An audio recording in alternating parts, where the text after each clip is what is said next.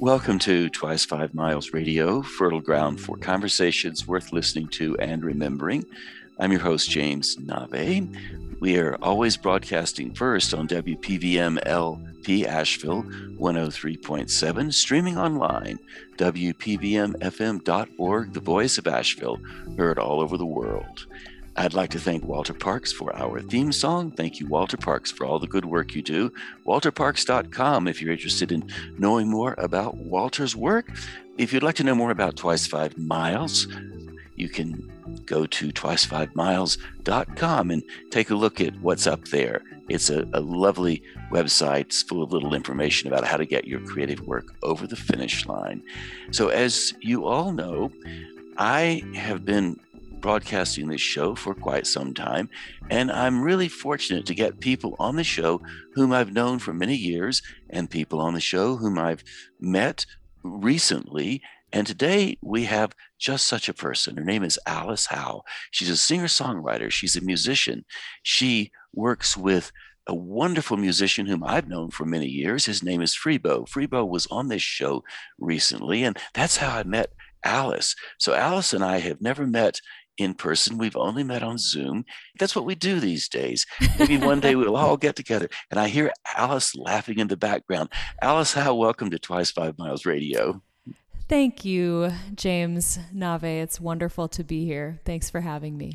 Well, it's my pleasure to have you here. And I would like to start our conversation by asking you when you were a child, when did you first realize that the musical notes that you were hearing were going to be part of what you would love for the rest of your life? Mm. I love the way you asked that question. To be honest, I think I have known that as long as I have had thoughts. so it goes back to just being a toddler sitting in my swing set um, in my grandmother's backyard making up songs while somebody pushed me in the swing. I had a little notebook all through my childhood that I would bring and sneak into all my classes and my math classes and you know be hiding in the back row scribbling uh, lyrics that i would make up to songs. So there are cassette tapes of me and my father and my mother just my singing to them. And and i guess i've always been a performer and a singer and a songwriter. It's something that has been in me from the beginning. So it's always been a, a, way that I've expressed myself, and I've always been very moved by singers and songwriters. And some of my strongest memories are of music and of listening to music with my parents or sitting in front of the record player. My my parents are of your generation and they listened to vinyl and they would set me up with Joan Baez and Joni Mitchell and Jackson Browne and Bonnie Raitt and I would just soak it up and read along and sing along and that's kind of how I, I learned to sing was was singing along with music that I loved. So So as a little child, you probably weren't thinking about jotting the words down to make the songs. Or were you? Did those words emerge as a little girl or, or did, did the music come first? And and at what point did those two ideas marry into the beginning of what is now your career? I would say, in a way, I still write the same way that I did as as a child. In that, for me, I love to just sing to myself. That's I like to just improvise to myself with words. Melodies just kind of come to me um, out of the ether, the you know wherever they come from. I like to just see what comes out. And I tend to feel like certain words suit certain melodies and they just lock together and they feel like mm, just something is right about it. And I remember, you know, making up little melodies and songs and stories. I think there's a storytelling element that was always really important to my sense of what songwriting was because I listened to a lot of folk music and particularly like those old English ballads. They're all stories. And I loved to read and I loved fairy tales and all that kind of stuff. So I would come up with my own little stories and different characters. And as far as when it became apparent to me that it would be my career, that it was my aspiration to pursue music professionally. I I think I've always envisioned that for myself, but not coming from a family of professional artists, it was like pretty daunting to think,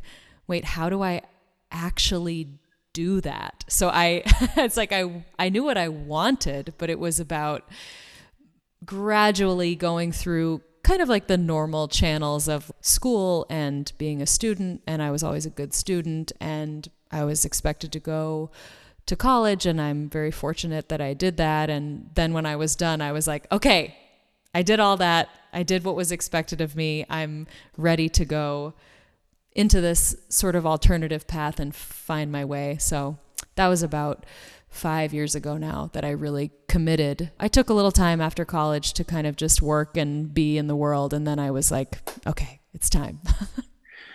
when I was a boy, I learned how to play the guitar with my father, who was an Appalachian fiddler, and he also oh. played the piano. I was never able to sing. You have a beautiful voice, and I have a, a, a really good radio voice.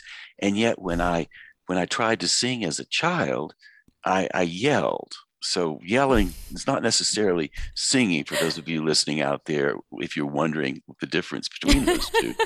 I was never able to feel really confident with my singing voice. And the other thing that happened with me, and you can reflect on this, I have never been able to hear music in my head.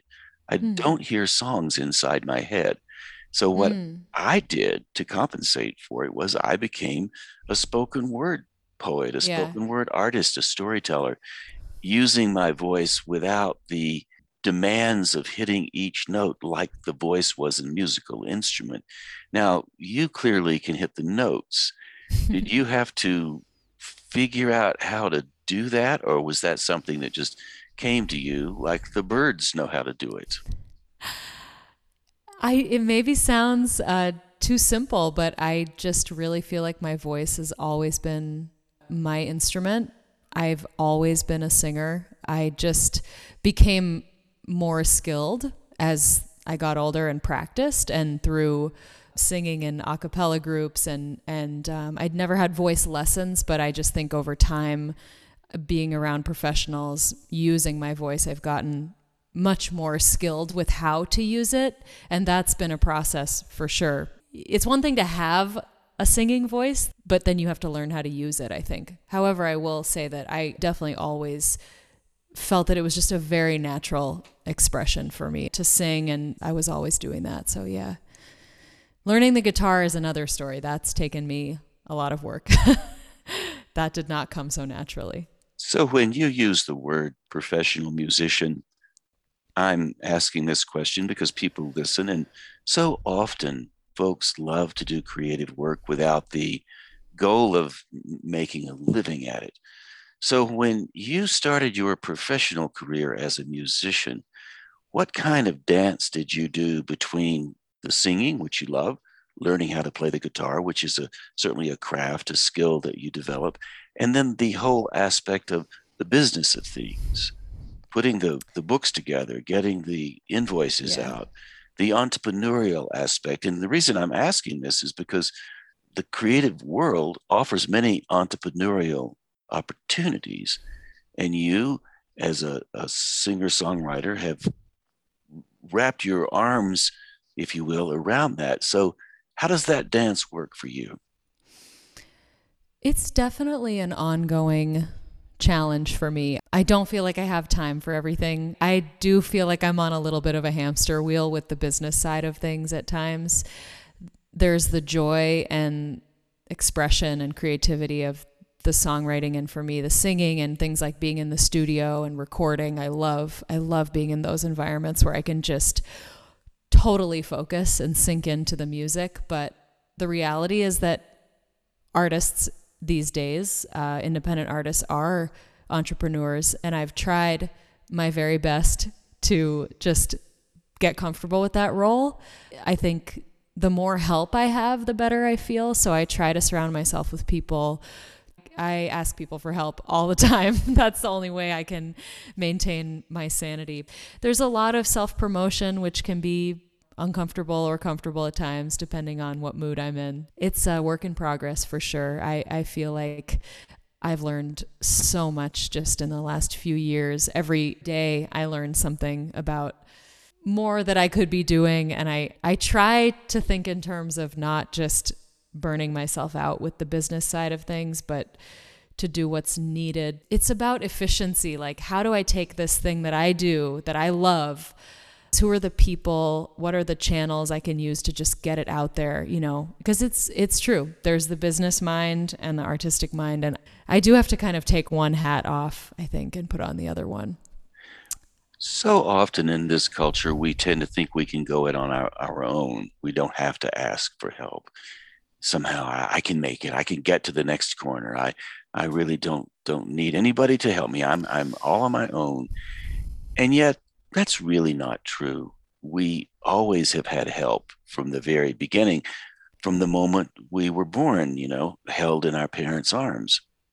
And so when you ask for help, can you tell us how you've come to feel comfortable with that? And then mm-hmm. also maybe give us a couple of wonderful stories about how a couple of your friends helped you in ways that still delight you and that might delight us as well. Yes. The first person who comes to mind is Freebo, who you mentioned, who I do work with. Um, we do a weekly show that you mentioned is going to be live on WPVM at 8 p.m. Eastern every Wednesday night. And we're really excited about that. Uh, the show is called Inside Live, and it's been kind of our project. In this year of pandemic, we were like, let's come up with something that's going to be different and new and fun every week. And so we decided to have a special guest, an artist that we admire and love, and we invite them on, and we kind of do what you and I are doing right now, where we interview them, we go back and forth trading songs. So Freebo and I started working together after we met at a conference in Connecticut. I'm originally from the Boston area. I live in LA now, but I was in Stamford, Connecticut at this conference called Folk Alliance. And we met, and I had a, an EP that was coming out soon. It was an acoustic five song EP called You've Been Away So Long. And I was getting ready to release it. And it was like my first professional release. And I was trying to ask around, figure out, you know, okay, how do I promote this thing? I, I ended up, another example, at that conference, talk about like a great place to be to ask for help. I met like my radio promoter there. I met the person who was initially my manager there. You know, just it's really wonderful to go to things like that. I find conferences, professional conferences where there are other artists, other people in the industry who are just there to meet each other. That opened up so much for me. And Freebo was one of the people I met. And he suggested, you know, when you're ready to record your next record, I'd love to help you with putting a band together and I'd like to help you produce your album. And at the time, I didn't even know what a producer did, to be perfectly honest. I didn't even know what that meant. And Freebo, as your listeners may know, played with Bonnie Raitt for 10 years in the 70s, and he's played on countless folk, rock, and blues records. Um, a lot of the artists that I grew up listening to, he played with those people. So when I went home after that conference and flipped over my mom's Bonnie Raitt record and saw him on the back, I was like, oh my God, it's really him. I should probably follow up and call this guy back.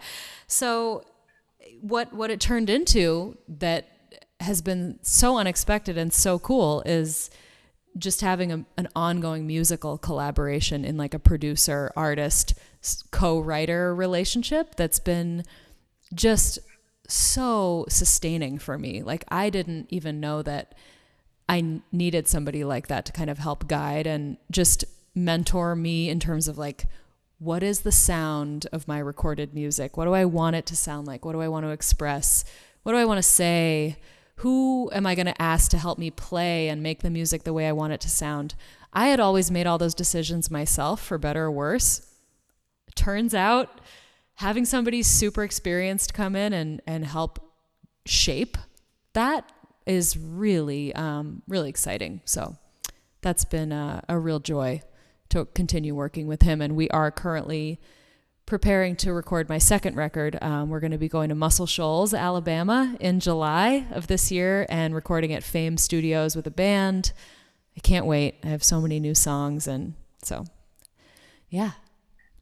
When you've been working with Freebo, and as you said, he's been in this business since the 70s, and he's still as engaged and curious and and childlike as yeah. as, he's, as he's ever been. I've known him for almost 20 years when he came to Taos to be part of our Artist Way Creativity Camp uh, that Julia Cameron and I were teaching. And she knew Freebo and invited him to come. And, and he came and he was Freebo and he was just wonderful with his bass. And so to this day, he's still the same way. And when I'm around him, I feel relaxed. Yeah. And I feel comfortable, like I'm wearing a wonderful sweater. So as a as a beginning musician, or not as a beginning musician, but as a as a beginning professional musician, yeah, yeah. when you started to work with Freebo, did you notice how his presence, his support, his holding, if you will, holding your creativity, how did that incrementally build out your confidence. Did you notice that early on? And, and as that confidence has built out, how is it translating into the work you're doing creatively now as you mature? Oh, that is such a good question, Nave. I love that. Uh, it's so true. I initially, when I was in the studio with him working on my first uh, full length record that he produced called Visions, that came out in 2019, I uh, initially was very new to the process of having anyone involved in my creative world. I felt very private about it. And just bit by bit, I felt that fall away to where I started to feel myself like being way more open. And with that comes an awareness of where you could grow, like where you think you know. There's like a certain amount of oh, I don't need help with that. I know how to write songs. But then as we continued our work together, it was like, wait, I actually want help and I want to work with other musicians and collaborate and share ideas. And, and I felt, yeah, my confidence through that openness and just almost like being able to see myself from the other side a little bit more and see like how I was growing and it really just had a compound effect. It was like a snowball effect. It's amazing. I think where I'm at now as a singer, as a songwriter, is just like a hundred years beyond where I was three years ago. Seriously. And it's so exciting. And I feel like you never know where you're going to be at or where you want to be at really until you just stay in the process and then you kind of look around and it's like, oh, this is exactly where I need to be. And I didn't even know. And you know, I think that that has so much to do with just being open to what comes along, not thinking like you have all the answers because you just don't. There have been people who've come in as angels in my life and kind of helped bring me to the next stage, you know, the next chapter. When you started to realize it was growing, was there any one point when you saw it, or was it just like watching the garden grow and suddenly the harvest is there. The tomato plants are full. The, the peas are out. The, the onions are in. As a recording artist, it's so interesting because you have albums that are a record of what you did in the past, and you can go back and listen to them and relive where you were five years ago, three years ago. And it just amazes me to listen to the way I was singing when I was 18 when I made my first demo CD to 22 and 25 and a couple years ago and and now like singles that I'm working on I just put out a new single last week of my cover of Joni Mitchell's song A Case of You and it's out on all streaming platforms now. I, I learned that song when I was 14 at summer camp. And when I listened to my vocal on that song, it's like night and day. I mean, I had a nice voice, what I was saying about learning how to use it and just like sinking into your body and not being afraid of hitting notes or not hitting notes. There's like a soulfulness there that just wasn't quite there a few years ago. I don't know where it comes from. You know, does it come from practicing? Does it come from being around other musicians? Does it come from like being affirmed by people that you respect? I don't know. It's fascinating. I heard the song and listened to it, and indeed, it it's rich, it's deep, it has range, all kinds of stuff going on in that song that we've all heard many times. I'm wondering, as you first approached it as the young woman in summer camp when you were just beginning to sing, and then when you moved through this song and it's been with you all this time. Yeah. And now you're doing it as a fully fledged, mature singer songwriter with a big future in front of you. What was your psychology like when you were recording this piece this time? What were you thinking? What kind of subtext did you bring to these words mm. that you've known for so long? Yeah, you know, one great thing that Freebo reminds me of when we are working in the studio, it always shifts my consciousness when he says it because he's just a great coach in the studio. I know what I need to do, but it's so nice to have somebody there to actually tell you, like, I think you could actually do that better. And when you trust that person and they can call you out and be like, you should try that again. Like, I know you can do better than that. Okay, you're right. And one thing he'll say is, okay, Alice, you know how to sing the notes, you know the melody. Now, really feel what you're saying. And that's always, it's a subtle shift but I swear to God, if I compare the take before we had that conversation to the take after, there's just a subtle difference that I, as the person who's saying it, I really hear it. I hear that I feel what I'm singing in a whole different way. And that's just so powerful. When you ask me about this particular song, it's like you have to get out of this sense, oh, I've sung this a million times. You have to be like, what am I actually saying? And what does it feel like to be in the song? Because that's what all the singers that I love, I think Bonnie Raitt is an amazing example of this. Every line, you're just like, oh God, I know she's feeling it. And that's that's where I want to be with my singing. You mentioned earlier when you're singing a song and writing a song, it's storytelling. And this song that you covered by Joni Mitchell, mm-hmm. I'm wondering if you could tell us the story of the song rather than singing it. What's the story behind that song? What's going on there? A case yeah. of you. What does that mean? It feels to me I've also read this amazing biography of Joni, so I've like I have like too much I have like a whole backstory too, but without going there, what it what it's about to me is I know I love you. I will always love you. You're you're in my blood like holy wine. Oh my god, it tastes so bitter and so sweet. I could drink a case of you. So you're in my body and my soul and I adore you, but maybe maybe I know deep down that it's maybe not going to work out or it's not necessarily the best situation. Maybe I just was one of those relationships where the timing wasn't right or circumstances didn't allow us to be together. You know, and I've heard things about you. I'm just not sure. So it's about this other person, but it's also really about the narrator saying, Am I going to be alone? Am I doomed to be alone? I'm a lonely painter. I live in a box of paints. Like I'm looking for somebody to kind of help me not feel alone. There's there's a real sadness to the song, but it's so it's so beautiful and so honest and it's just some some of the most amazing writing I think ever. I mean, I I just love Joni so much. Does any part of that song connect with you personally, your own life experience? Yeah, there's one line that I just think is one of the most beautiful lines ever. It's um, part of you pours out of me in these lines from time to time. I've always expressed myself through writing and either lyrics or prose. And I think that line is just so true. It's so evocative. A lot of what I write about is relationships, people that I've come into my life and that have touched me in some way. And people do kind of pour out of you whether it's a person or an experience like that's to me what songwriting is what what really honest writing is like just pouring out reframing these experiences that you've had and in maybe in a universal way something that other people can relate to. So yeah that line has always really hit me. Say it one more time. She says part of you pours out of me in these lines from time to time.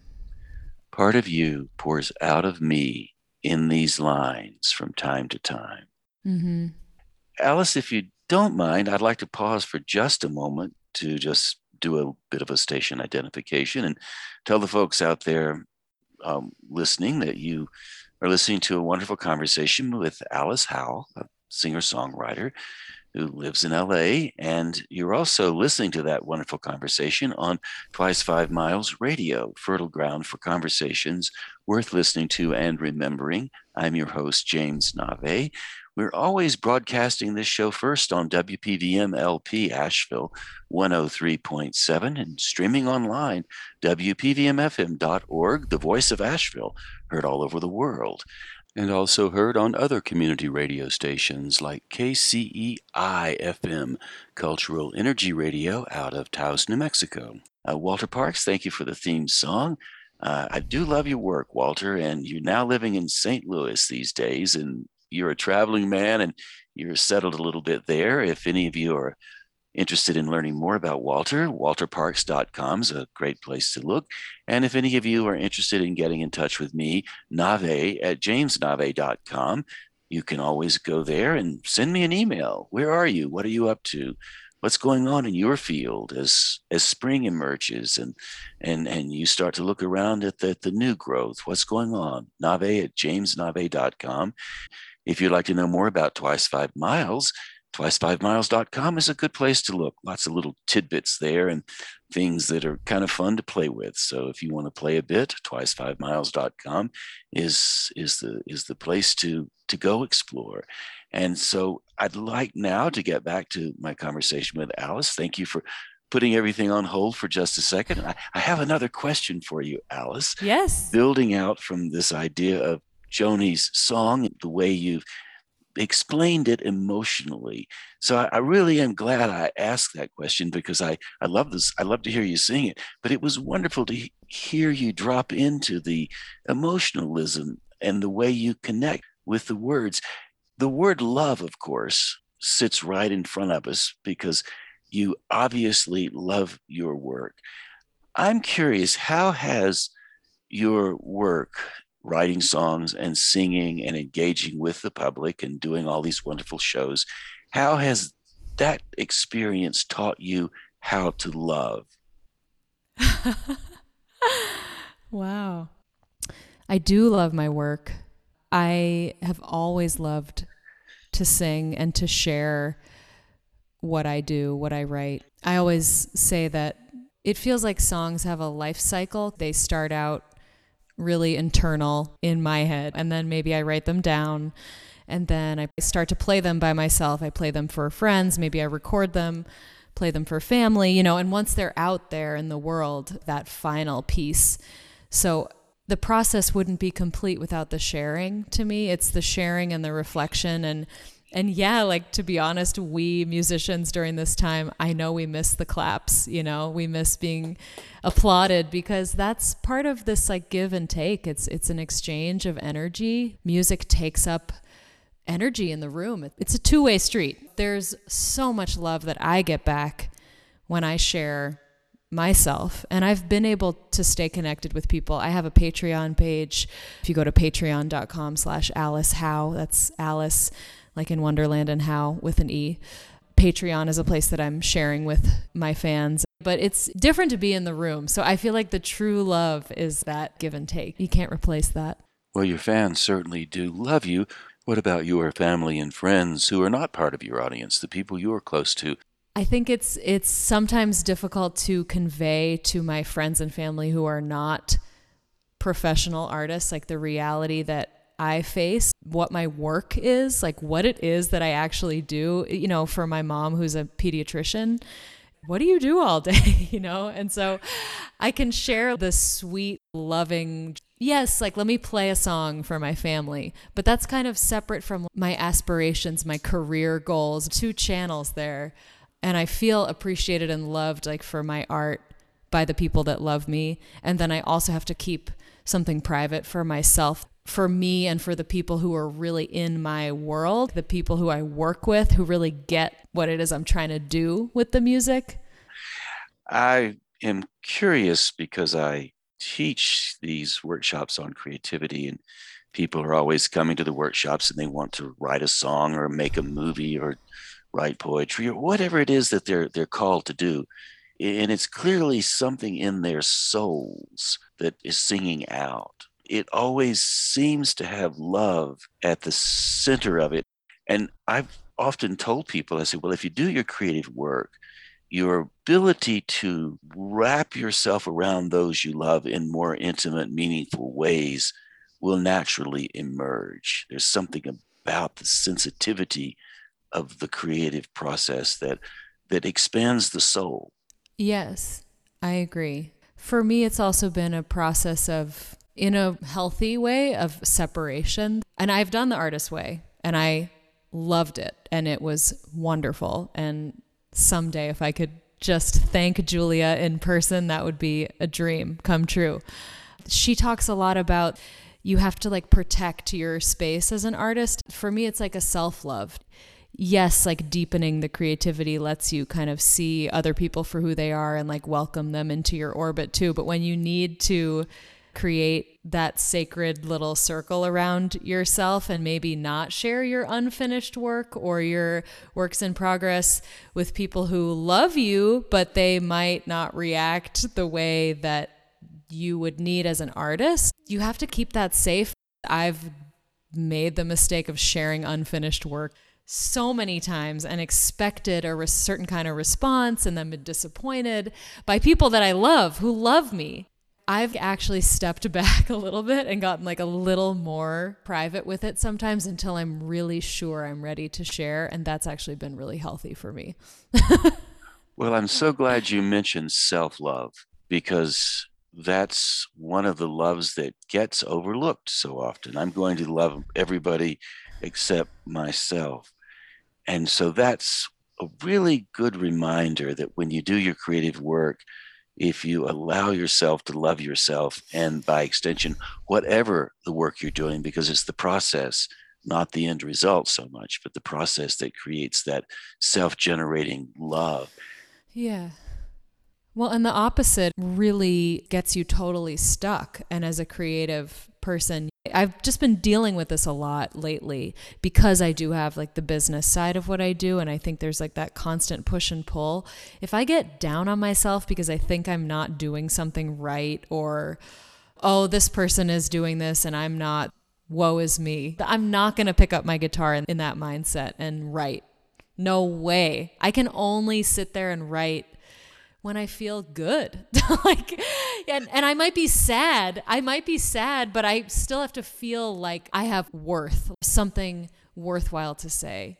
If I'm feeling sorry for myself and thinking I'm a worthless piece of you know what, I'm not going to write. The self-love is what allows that to stay open. And we have a lot of people who listen to this show thinking, often, or at least I'm assuming that we have a lot of people. I, I imagine we do, thinking I'd like to to start a career as a singer songwriter. Um, a young woman, 18, may be listening right now, same place where you were when you started your first first approach when you started first approaching this. So, what kind of lesson or thoughts would you give to someone just beginning? So what kind of encouragement would you give them? How would they go about it? What what could they do? Hmm. I do get that question, which is interesting for me because I was not that far away from asking that same question myself. There's just the creative pursuit in and of itself for its own end, but then there's like, I want to make a living doing this. I just think it's so important that the idea of making a living doing it or having a booking agent or a record label or any of that kind of stuff, in order to achieve any of those kind of markers along the way, you have to get really good at what you do. So the first thing to do is to practice your craft. No matter what else is going to happen, you can't get anywhere without knowing what you want to say, trying to figure out how you want to say it, and really working on your guitar and learning how to write good songs. Because there's songwriting and then there's good songs, and everybody knows when they hear a good song, and it takes time, you know, it takes practice, it takes being open to ideas and working with other people. And my biggest advice is just keep working on your art because whether that's picking up the guitar or writing every day because you have to keep it up. That's just what I would say is that it has to start with what you want to say. What is that thing that you do? What's your craft? It doesn't matter what you do. I just think there's a lot of result oriented conversations around this kind of stuff that I notice. But how do I get to play at that festival? Probably you have to know a guy who knows a guy anyway. So, you know, but first you have to have a good song that somebody's going to connect with. So that's the first step is the song. I have a friend who's a filmmaker. He's has a lot of significant movies to his credit. He's done it all mm. his life. And I heard him once say, he said, You know, most screenplays are terrible. They will never get made. They're absolutely awful. But 3% of those screenplays are good. And if you have one of those screenplays that fall within that 3%, you can throw it out of a taxi window in New York City mm-hmm. and somebody will make it because there's something about the quality of the work that rises it's undeniable to the top. Yes. And I just back to Joni, I, I read this amazing biography of hers that came out a couple years ago and there's one line where she says, I think if you're truly great, you will be found out. And I just love that. So sometimes I try to come back to that. It's like, because I get really bogged down in all those questions, but I have to just keep doing what I know. This is my voice. I don't care about sounding the way other people sound. I don't care about sounding quote unquote modern. That's not my thing. I don't really like pop music. It's just not who I am. It's not the kind of music that resonates with me. I'm going to resonate with the people who think and listen the way I do. So I'm just going to keep doing what I do and hopefully trust, right? Well, certainly trusting yourself is probably one of the best ways to gain creative traction. Just be yourself and do your work in your own way and in your own time and trust your style. Because someone like Joni Mitchell. She's truly a great. She's made fabulous contribution to the world of jazz, to the world of music. Yeah. And so we all know that Joni is truly great. And we all know, as you well know, she's great because she worked at it for a long, long, long time. And yet, a lot of people would be thinking, I, am not truly great and I'll never be found out, right. which is that internal critic. Right. Can you reflect just a moment on that idea just to help people along? I think you don't even have to be great. It's whether you feel like it's it's serving your life, like if if your creative pursuit is bringing you joy. I mean, isn't it that simple? It Depends on what you hope to achieve, but it's like success. You know, some days I think I know and and other days I d- I don't I, it just depends on the day, the way I feel, how confident I feel that day. And I just think you have to just keep doing what you know is your work to do, right? I couldn't agree more. And you know, I'm thinking of the people I know who have made big splashes. I know a few. I mean, you meet plenty of people on the show that you and Freebo do. You've got some some of the greats drifting through your your yeah. your orbit. And the thing that I know about the people who have made a big splash. One is his name is Ocean Vuong, O C E A N V U O N G. If any of you out there are interested in looking looking Ocean up on Google, V U O N G is his last name. Ocean's a poet. He won the MacArthur Genius Award last year because wow. of, of his writing. And he's also won the T.S. Eliot uh, Prize for Poetry, plus a number of other really huge prizes and he's been in the New Yorker, and he's he has all the he was on the front page of Poets and Writers, the cover. And the thing I know about Ocean, and this is coming back to that joy that you mentioned, he loves writing. That's what he does. Right. And he does nothing else. Yeah. And he has a joy for it that transcends time almost. Yeah. And so I think that may be the key. The key to greatness hmm. is to allow yourself to find so much joy in what you do that it transcends time, space, and even transcends you, which thus enters this universal mm-hmm. proposition that then allows for the greatness to emerge And it's hard to find, admittedly. Yeah, it's kind of just yeah, I, I it's being in that zone. I mean, when I'm singing and I'm really just feeling it, and I miss performing so much because I love being in that space of just going. There's no judging myself or what I'm doing. It's just happening and I love it and I feel so good and that's where I want to be. It's like you're chasing that feeling a little bit. Right. Yeah. And when when you're writing and you just oh, yes, like that is the line. That's exactly what I want to say. You chase that feeling, I think, and hope that it comes and visits you again. well, it, it, it, does come and it will come for everyone. That is the, the beauty of it. On a practical note, if someone's writing a song, and I'm asking this because I like to do this, I have my guitar and I'll sit down and I can strum and I can make stuff up endlessly and it rhymes and it sounds great. It might not hold together as a song, but when people write their work, do you suggest that they record it and then transcribe it and look at it and craft it or or how, how do you or do you sit down and just jot a line down and then maybe try to come up with another line? Well, when I'm writing a song, I usually will start with an idea. Maybe it's just one line or a fragment of something. And if I think it's got potential, I usually have a sense of that like, ooh, you know, I want to follow this through.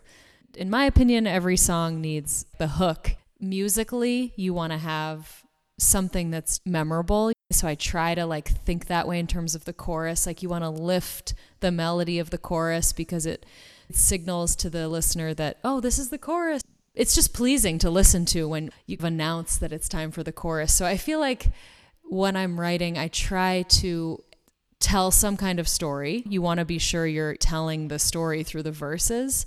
And the chorus sums it up. It tells you what the song is about. It it shares some universal truth. It's that play between telling the story and something that just hooks you because it's pretty and just sounds good. You know, you just want it to sound good. That's the point of music is that it should sound good.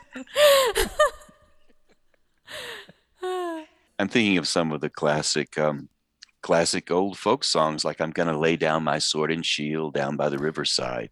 There's the hook. Now, once you lay down that sword and shield, what are now you going to do next? You know, what's exactly. going to happen? You know, you, will you jump in the river? Will you take a nap? Will somebody come along and bring a picnic basket?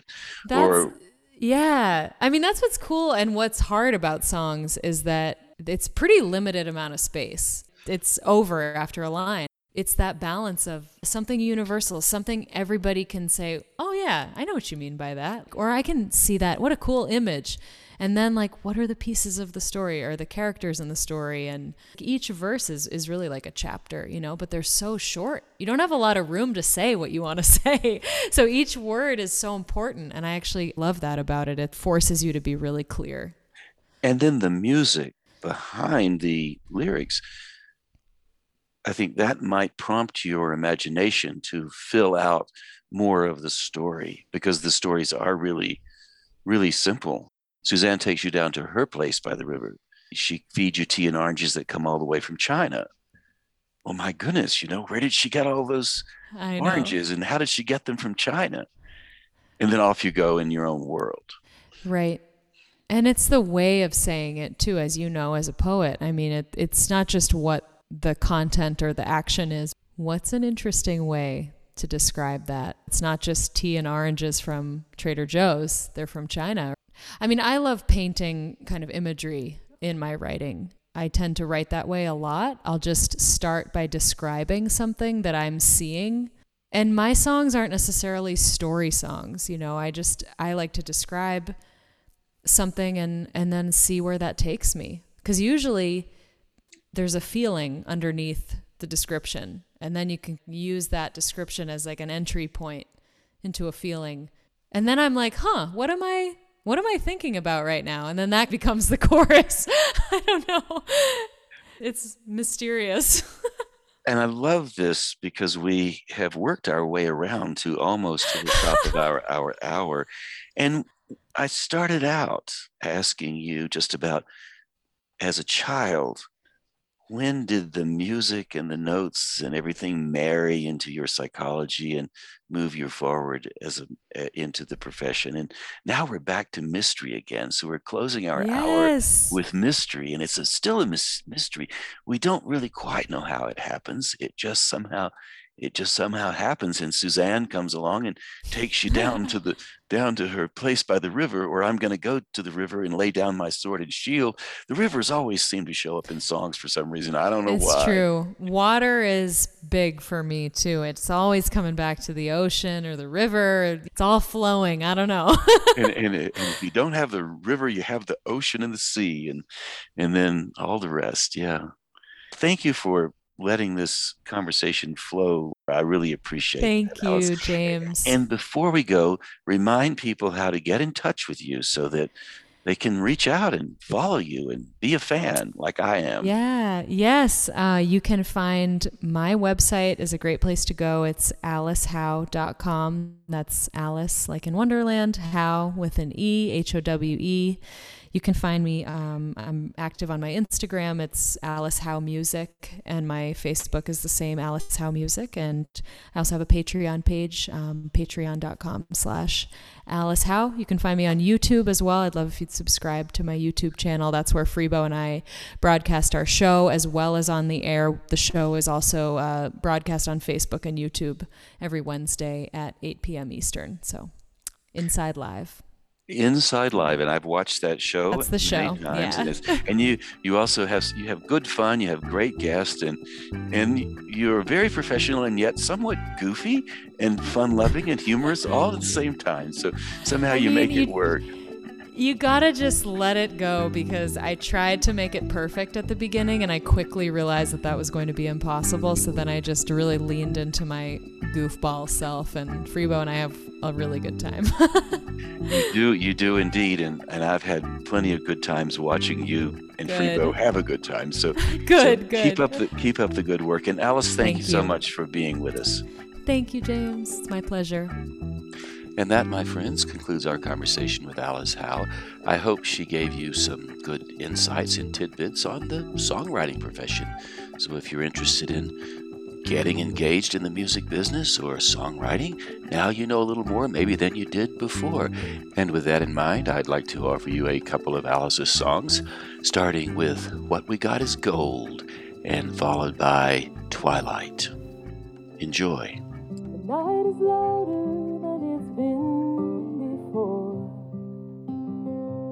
hear it knocking on my walls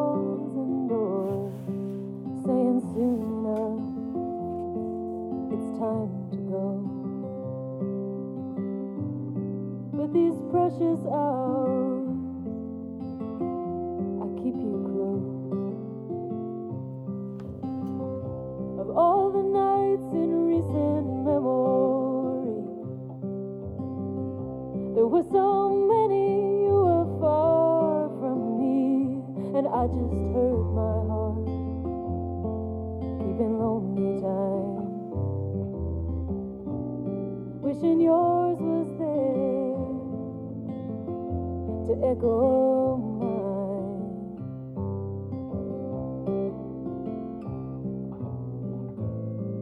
If the papers would all print old news, they'd say I'm still in love with you. Let the years